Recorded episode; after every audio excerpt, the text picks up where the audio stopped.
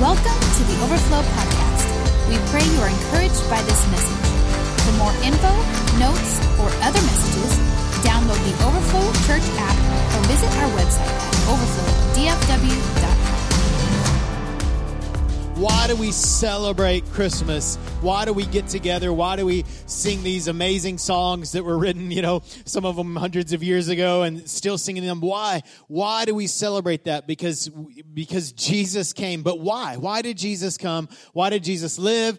Why did Jesus die? Why does Jesus alive again? And we've been talking about during this this series. I would encourage you to go back if you've missed a week. This is I, I feel like that this has really been an equipping series for you to just kind of really gird up the loins of your mind, if you will. And so, uh, you know, week one, we talked about the, the primary purpose that Jesus came was to save the people from their sins. Jesus came to save people from their sins because he was the only one that would, he was the only one that could, and he's the only one that did.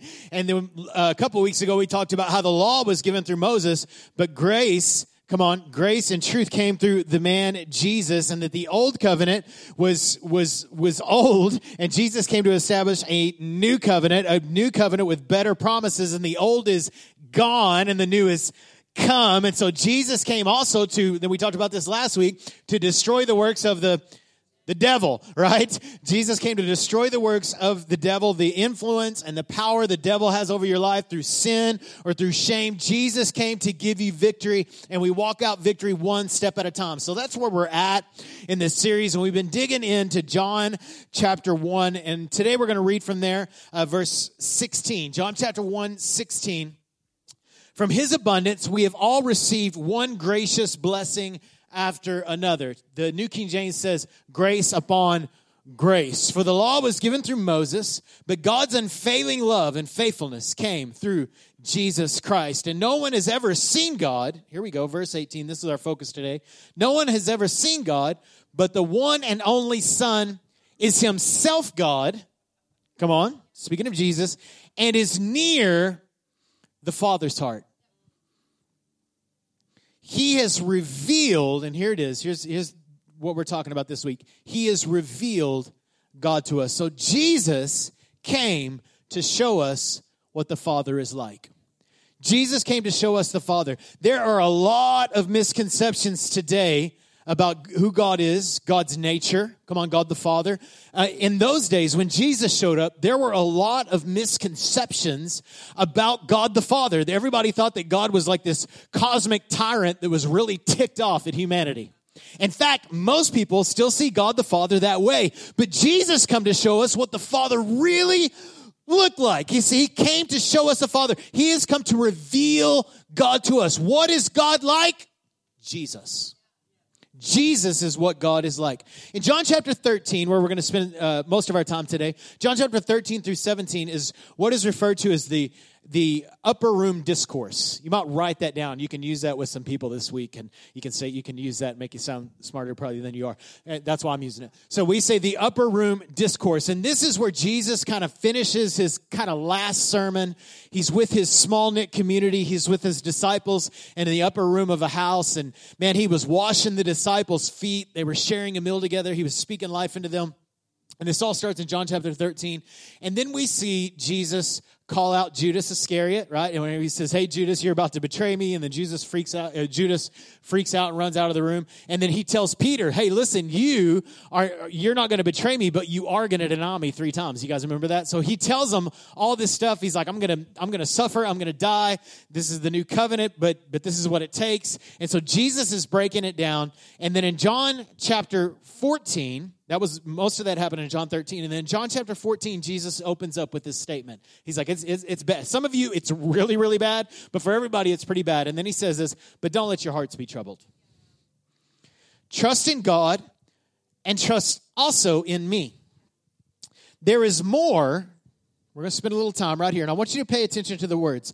There is more than enough room in my Father's home.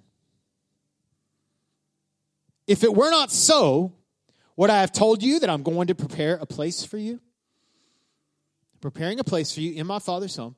And when everything is ready, I will come and get you so that you will always be with me. This is the focus. You will always be with me where I am. And you will know the way to where I'm going. And then Thomas pipes up. I love Thomas because I'm a lot like Thomas. I need an affirmation, right? I need, we call Thomas doubting Thomas. Somebody come up with that. You're a doubting Thomas. Listen, Thomas was just a guy who needed an encounter. He was just a guy that needed a revelation. He needed a little help with his unbelief. I'm like Thomas.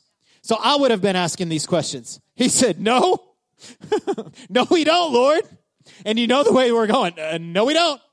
Uh, no, Jesus. So, wrong. you know, no, hold up. We don't know Jesus. We don't know. We have no idea where you're going. So how can we know the way? We don't even know where you're going, Lord. We, we, how are we going to know the way if we don't even know where we are going? Where are we going? Where are we going? And we talk about where we're going. We normally talk about where we go when we die, right? And, and this is the passage where Jesus talks about, you know, this, I'm going to the Father, and one of these days you're going to go up there with me, right? We're talking about heaven, right? Where God the Father is, where, where our home is, where our eternal destination is. Where are we going? And I want to talk for just a few moments about where we are going because I think there are a lot of misconceptions about heaven a lot of misconceptions about heaven. We've, we've kind of materialized heaven from a worldly mindset. And I want to help break some of that down for you and understand really what we get in heaven. And, I, will just tell you this and then, and then we'll explain it. What we really get in heaven is Him. What we really get in heaven is Him. You will go with me where I am. That's where my Father is. Where, where are we going? We're going to the Father. We think streets of golds, mansions, Maseratis. That's what we think, right? Jesus is like, I'm going to be there. He is the star of the show. So where are we going? What, what are some misconceptions? That word, when Jesus says, I go to prepare a place for you, in the King James Version, the old uh, language that was written, you know, in the 17th century, uses the word mansions, right? In fact, from what I studied this week, and I, am open if you want to prove me wrong, this is the only time where that word mansions is used for what we would get go to heaven. So we have in our mindset when we go to heaven, there's these pearly gates that open up, and there's clouds everywhere, and there's really bright light, and there's a mansion, and you go and you live by the mansion in the mansion all by yourself, and it's kind of boring. Like you have a lot of great stuff, but it's not great. So mansions and Maseratis, right? Well, when I get to heaven, I'm to have a hot car and a hot house and uh, and a hot wife, right? That's kind of kind of the mindset, right? And so Jesus breaks down a lot of this idea. But the word there for mansions, and I, and I want to help you today. That word mansions is in the Greek is monet, not money or money, monet, and monet means to denote a permanent, large dwelling place. So the reason why the interpreters of the scripture in the 17th century said mansions is because the most elaborate, stable, secure thing that they could come up with, because the way homes were back then, was a mansion. Now, their mansions back then didn't look like our mansions today, right? In the 1700s. So, what they're saying is listen, when we go to heaven, we are going to have a secure, stable place. So, the word is actually monet, which actually just means a permanent, large dwelling place. One translation says many rooms. Uh, so, in the 17th century, when this was interpreted, this was the best word that they could come up with. We're not knocking it. We're just saying, hey, in context, that's what they're saying. But really, it's not saying, are we going to have mansions in heaven? I don't know. But I do know that by studying the scripture, we can't really take that from that, that we're all going to live in a house by ourselves. The fo- if we are, that is still not the focus, even if we are. Now, the root word of that, monet, is the word meno. And the word meno, and we we talk about that word a lot. In John chapter 14, Jesus said, If you remain in me and I will remain in you. What is he saying? If you stay there. So heaven, the place where we're going, is the place that he's prepared. It's the place that he is. It's not so much about the geographical location or the materials that are there. So, many rooms, does that mean mansions? Listen, let me tell you this. It's better than that. Heaven is better than that. If your idea of heaven is stuff, then you've got a very limited mindset. Listen, don't limit the most glorious of spaces into a materialistic worldly mindset. Don't be confused, beloved. There is something far greater than any house you can imagine. Far greater. And it's His presence. The fullness of His presence. The most mesmerizing man you've ever experienced. You will be locked in for ages. For thousands of years, we're going to be going, whoa, holy. Holy means other than like I'm flabbergasted. I don't even have the words holy. Why do they keep saying holy? Because every glimpse, they're just blown away. They're locked in fascination. Uh, the other kind of misconception about heaven is, is, is the folklore of what happens when people when they die when, when they die. So when people die, well-meaning people say, well, now they've become an angel, like they've graduated to an angel. Now understand something: there are humans and there are angels. Humans don't become angels, angels don't become humans. Didn't work like that. Angels are different beings that God created, that they serve a purpose. Humans are beings that God created that serve a purpose. When you go to heaven, you don't grow wings and you don't have a harp and sit on a cloud and play it in a boring place called heaven. Does that sound fun to you? No, I mean it's, it's better than hell, but it's but it's but it's just barely, right? I mean, sitting on a cloud by myself playing a harp sounds fun for about five minutes. And then I'm pulling my phone out, right? Come on. You also. So we had this idea that lost one. And listen, I'm not trying to be insensitive this morning. We've all lost people we love, but we we uh, they don't they don't grow wings and become angels. They're not looking over us, making sure that we're okay, ministering to us. No, no, no, no, no. Don't be distracted. Listen, Paul says it this way: to be absent in the body is to be present with the Lord. When we are present with the Lord in His fullness, we're not going to really be occupied with things on earth. We're going to be like so fascinated by this brilliant man that, that is, that is multifaceted, scripture said. We're going to be just gazing for years going, oh, wow. Our loved ones, listen, our loved ones are in awestruck wonder, mesmerized by the beauty of God. They're not, and it'll be like just a minute before we get there. I mean, it'll happen so fast because it is so glorious, so, so mind blowing. And so I, I want to encourage you to have a little bit deeper theology than this shallow, worldly mindset about heaven being so earthly oriented. Right? The other one, the other mindset that's kind of messed up is heaven will be whatever you want it to be. Well, what if that is not what I want it to be? So do you see how that instantly conflicts? Listen, the reality is heaven is not about you. Heaven is about him. Now he is about you. Get that straight. You will enjoy it. You'll enjoy it far more than you can imagine you'll enjoy it with all that junk. Now, it, scripture does tell us we'll lay up treasures in heaven. You know what we're going to do with our treasures when we get into heaven? We're going to go, is so much better. Here, have it all. Have it all.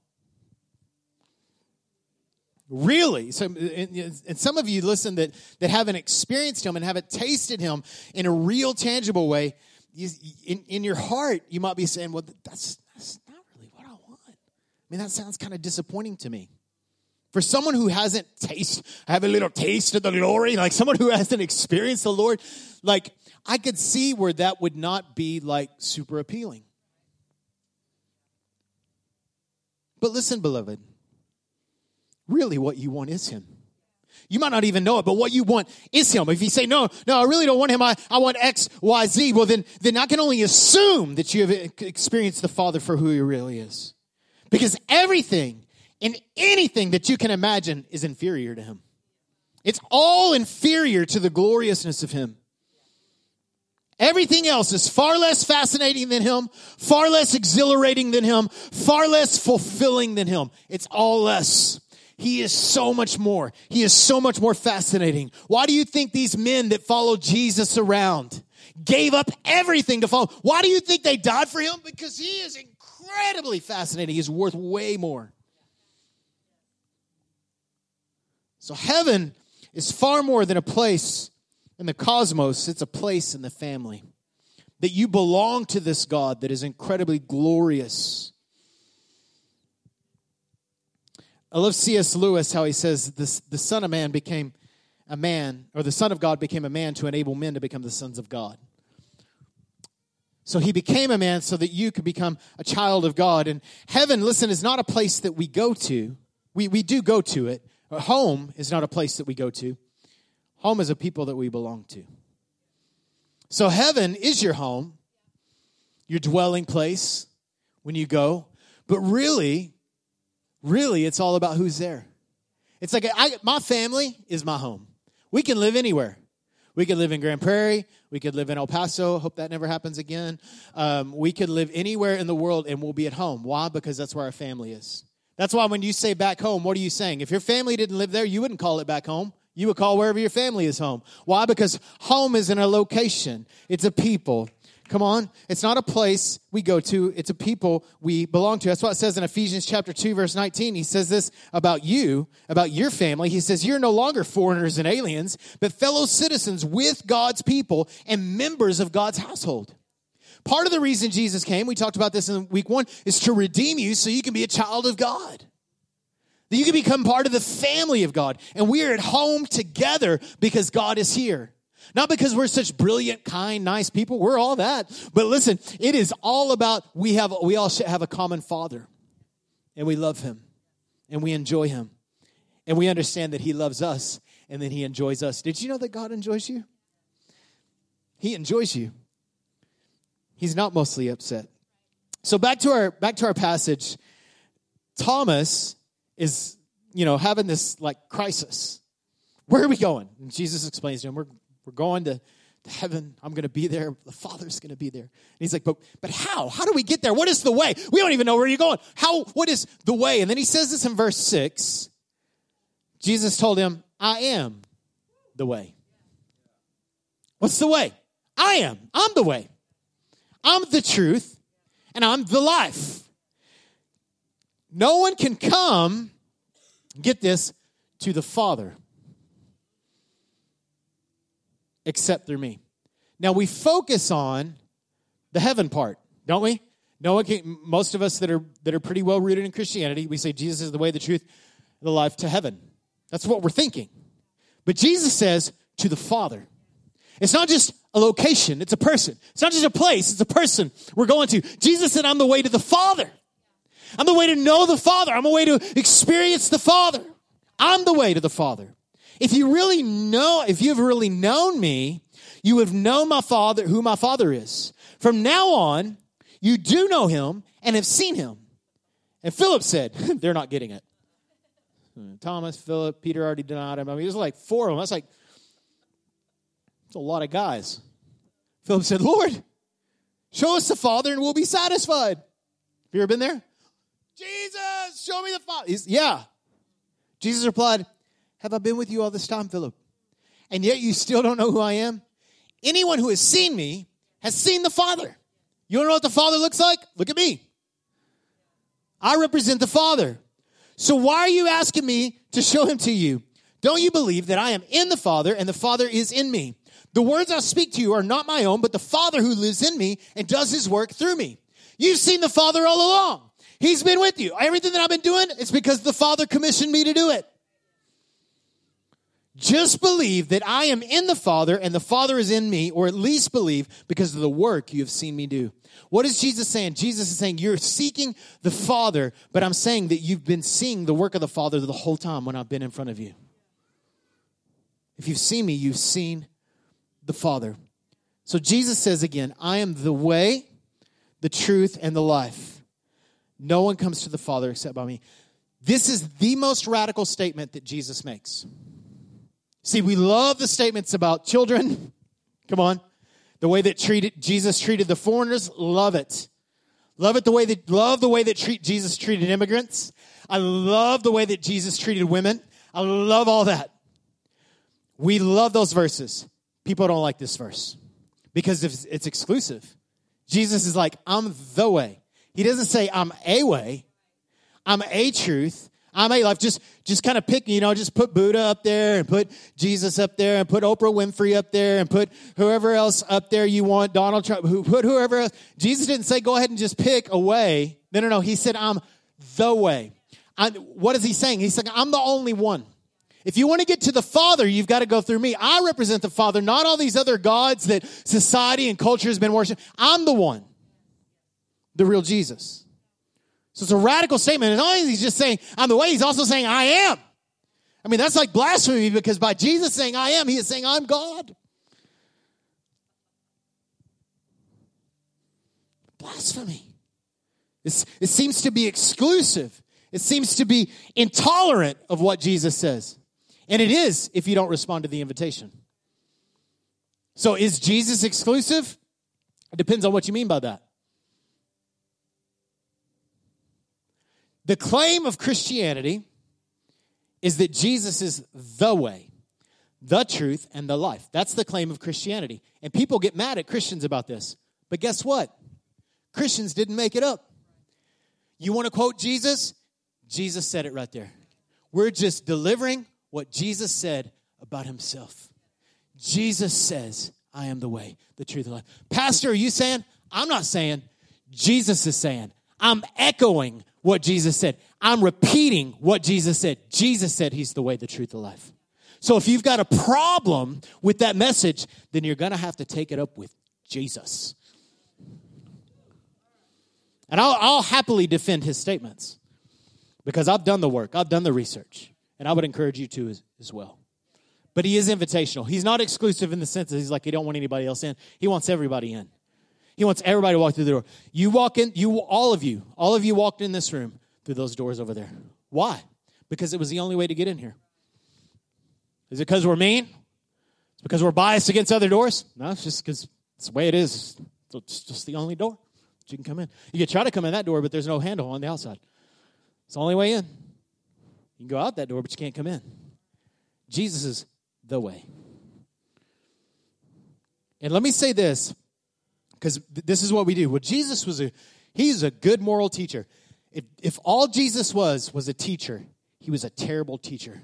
Jesus was a tyrant. Jesus was a very evil man by making that claim. If if if that claim is false, listen, if Jesus is a good moral teacher only, he's an evil man for saying that. But we hold to the fact that he is not an evil man. He's a good man, and that's why he brought the news. So don't shoot the mailman. Come on. Jesus gives us the way to the Father. See, Jesus provided the way to the Father so that we can learn the truth of the Father and experience the life of the Father. Jesus wants you to get how good God is. That's why he showed up. So, what do we learn of the Father through Jesus? Remember, because Jesus said, You've seen me, you've seen the Father. So, we learn of God's nature by looking at Jesus. If Jesus is the way to the Father and Jesus reveals the Father, then the way to the Father is also the way of the Father. Do you need me to repeat that again? I know it's a lot of words. Listen, if Jesus is the way to the Father and Jesus reveals the Father, then the way to the Father is also the way of the Father. Okay? Are y'all, are y'all tracking? Some of you are like, oh, oh, oh, oh, hold on. We'll get, the, we'll get you there. It'll click in about 2 o'clock this afternoon. So, what do we see? What do we see? Well, we see the, the way of the Father. We see his ways. We see his ways. This is what happens. We have a tragedy we have a difficult circumstance happen in our life, and this is what well meaning Christians say Well, God's ways aren't our ways, God's thoughts aren't our thoughts. We just can't explain. We can't really know what's on God's mind. You ever been told that before? I've been told that a lot. Well, Pastor, the Bible says. You know what? The Bible does say that. In fact, look at this 1 Corinthians chapter 2, verse 7. No eye has seen, no ear has heard.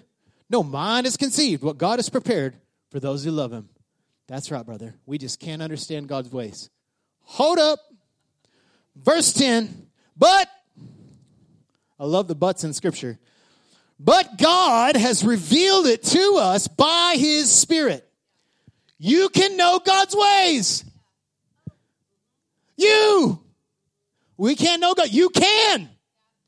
First of all, you can look at Jesus. You can know the ways of God by looking at Jesus.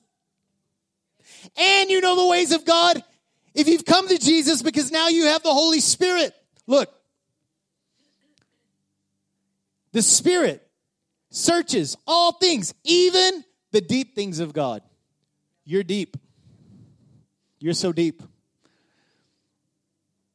You are so deep because you have the Spirit of God inside of you that searches the deep things of God. Do you want to know the deep things of God? Ask the Holy Spirit to reveal them to you. He's not hiding from you, He's hiding for you. He's wanting you to seek Him out. Listen, the Spirit searches all things, even the deep things of God. For whom among men knows the thoughts of man except for the man's spirit within him? You know that. In the same way, no one knows the thoughts of God except the Spirit of God. Who knows God's thought?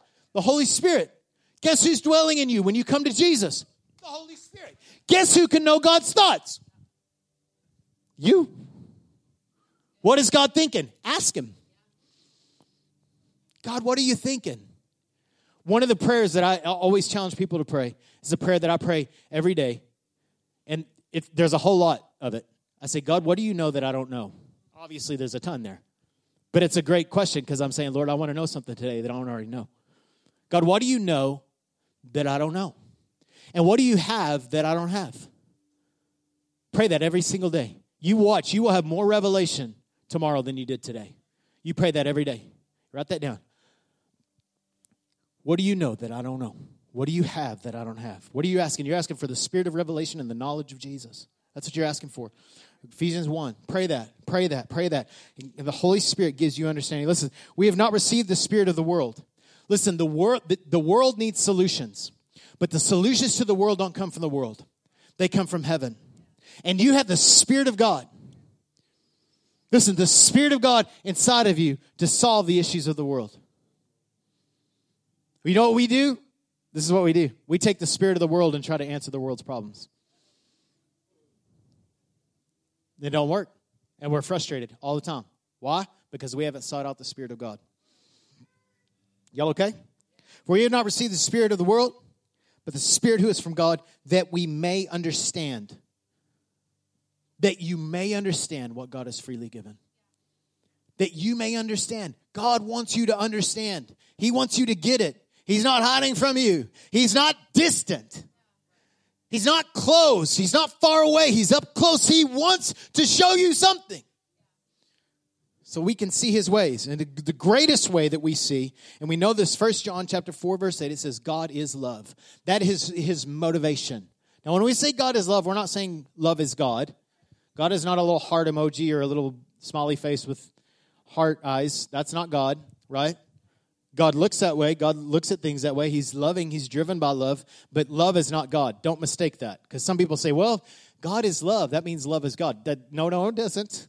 Just means God's nature is always loving. His default is love. Does God get mad? Yeah, absolutely. He gets crazy upset. He didn't stay mad, though.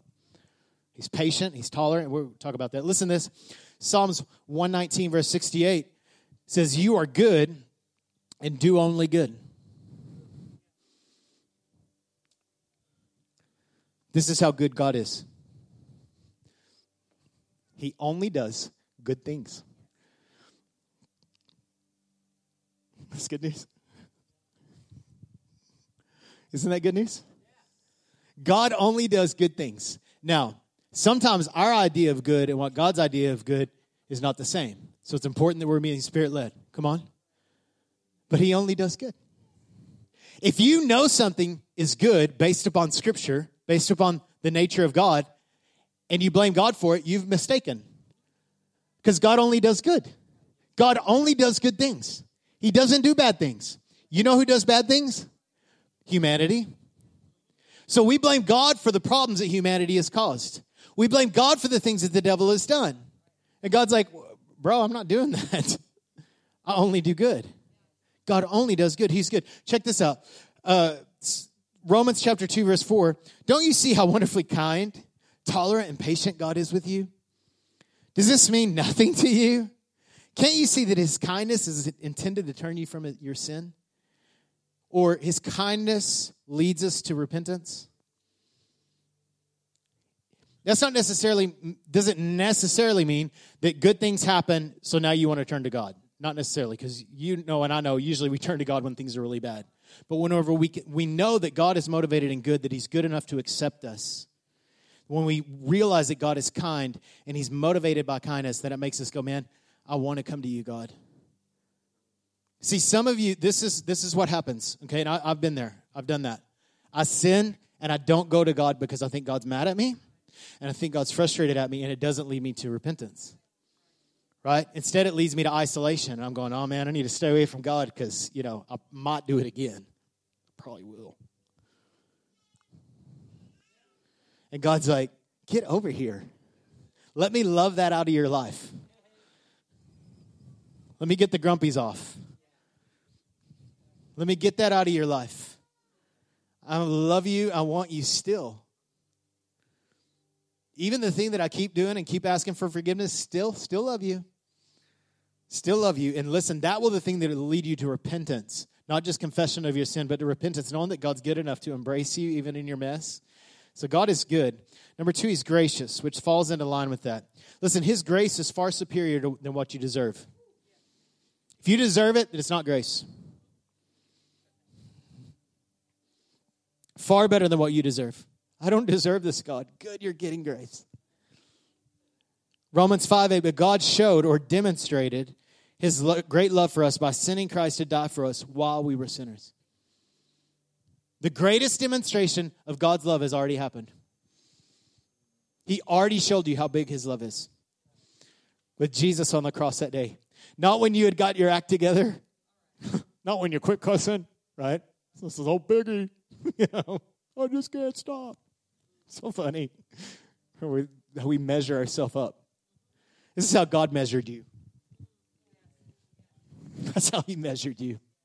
He measured you on the cross. He stretched His arms out. He measured you by the extent of His love. Why you didn't measure up, He said, You're worth it. You're worth it. He's gracious. Mm, he's so gracious. And He's giving. God so we all know John 3:16. God so loved the world that he gave. He gave us Jesus. It's the most elaborate gift you could ever get. Remember when you were a kid and you got Christmas gifts? You like wanted like something that was like really big and you were like even afraid to ask for it? Like it's way bigger than that. He gave Jesus. Not just a not just a man, the God man Jesus to come and die for you. For God so loved the world that he gave his only begotten Son, that whosoever believes in him shall not perish, but have everlasting life. For God did not send his Son into the world to condemn the world, but to save the world through him. What did he give you? He gave you the gospel. That's right there, the gospel. Let's go back and look at that. Verse 16. That spells the gospel. John 3 16 spells, spells the gospel. You ready? This is a little trick you can use around the dinner table. For G, God, gospel, so loved the world that he gave his O, only Son, G O S. God so loved the world that he gave his only Son, that whoever believes in him shall not perish, P, but have everlasting life. The gospel. God gave you the gospel through Jesus. He's good. He loves you. He's giving. This is, this is what I would say because we encounter people all the time that aren't good that aren't gracious, that aren't giving, right? You know what I think that boils down to? People that are not good and gracious and giving is because they don't know the Father. Because when you experience His goodness, His grace, His giving heart, you, you have to give. It's just, it's the automatic response. You don't even have to strive for it, it just starts showing up in your life. So we know His ways, we know His truth his truth. These, these points will be a little shorter. Bear with me. See, his truth is the truth. That's a there's kind of a thing going around. You know, you don't have to be on social media for five minutes to get annoyed or to see the statement that says, my truth. You just need to speak your truth, Pastor Emlyn. You guys know what I'm talking about? My truth. What's my truth? It's, listen, his truth, God's truth is the truth. Right? His truth is the truth. It doesn't matter if it's my truth or not. It's the truth. Listen, in fact, I would say this if your truth doesn't line up with the truth, then you have a lie. If your truth doesn't line up with his truth, then you have a lie. Well, it's true to me. It's, that doesn't make it true. That might be your opinion that you could be walking in deception, and the only way to get out of that is through revelation of who God is. It's the only way you're going to get out. So, Jesus says this, John chapter 5, verse 37, keeping with some of the same language. The Father who sent me has testified about me himself. You've never heard his voice nor seen him face to face, and you do not have his message in your hearts because you do not believe in me, the one he has sent. See, by rejecting Jesus, you're rejecting God the Father. You search the scriptures because you think they give you eternal life, but the scriptures point to me. Yet you refuse to come to me and receive this life. So what is Jesus saying? Jesus is like, man, you're diligent, man. You're like in the word. You're searching, you're researched. I mean, you spend a lot of time on Google or whatever, the library. That'll help you. I mean, you are well researched. You do really good at studying. You're in the Word. But you're overlooking the purpose of the Word because the, the Word points to me. The Word points you into relationship. So normally we have two kinds of people, right? You have Word people and then you have prayer people, right? You have people that are real intellectual and scholarly, and then you have people that are like, oh yeah, man, this is still love, right? You have like kind of these two camps. For me, I'm a little more on this side, right? If I'm not careful, I will love God with all my mind and not love Him with all my heart. Now we're called, some of you need to start loving God with all of your mind because that's just as equal in the same command is to love God with all your heart. But what we've got to do is we can't dig and search and research and have all the facts and miss the Father. Jesus said, the scriptures point to me. The scriptures are supposed to lead you into relationship with me, connection, not just information. So don't be, don't be so consumed with information. Get some revelation and some connection with God. Live in the tension of those places. God, who are you? I'm searching the scripture. Yes, I see that in the scripture. Now I want it to show up in my life. The scriptures are an invitation for us to walk in connection with Him. The scriptures are an invitation for us to walk in connection with Him. The scriptures are an invitation for us to walk in connection with Him.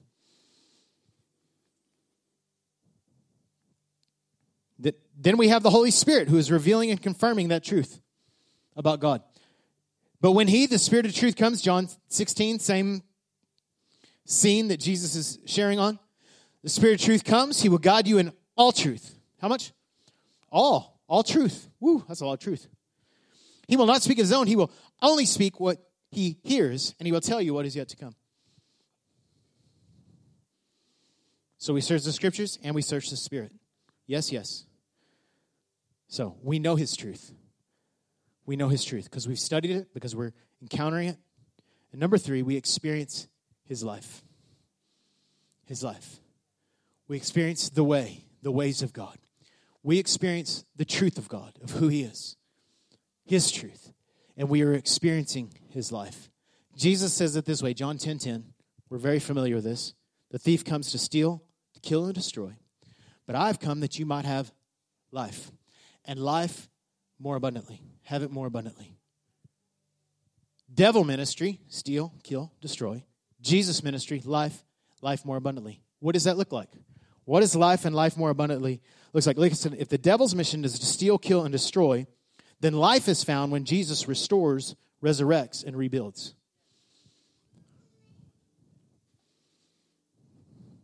If the enemy seeks to steal, kill, and destroy, then Jesus desires to give you life through restoring, resurrecting, and rebuilding. Jesus said it this way I am the resurrection and the life. It's who I am. And if you've seen Jesus, you've seen the Father. He came to give you life. He's not the cosmic destroyer, He came to give you life. He is a rebuilder. And He built this thing through Jesus called the kingdom of God. It's part, it would have been, if we had enough, enough weeks, we would have talked about He came to establish His kingdom on the earth. And the way He establishes His kingdom is through relationship, through connection with the Father. But this is the thing when we talk about rebuilding, oftentimes in our life, we're going to get on the heart right here. Listen, oftentimes in our life, when we talk about rebuilding, what we want oftentimes is repair. I want God to repair my heart, not to rebuild it. Don't go there, God. Don't touch that area. just fix this part. If we're honest. Right? Lord, I invite you here, but not here. Repair my life. Don't rebuild it. But God is a rebuilder. That's one thing that we've seen this whole series is he's a he's a table turner, man. He just he's a revolutionary. He changes it completely. Listen, we want maintenance. He wants overhaul.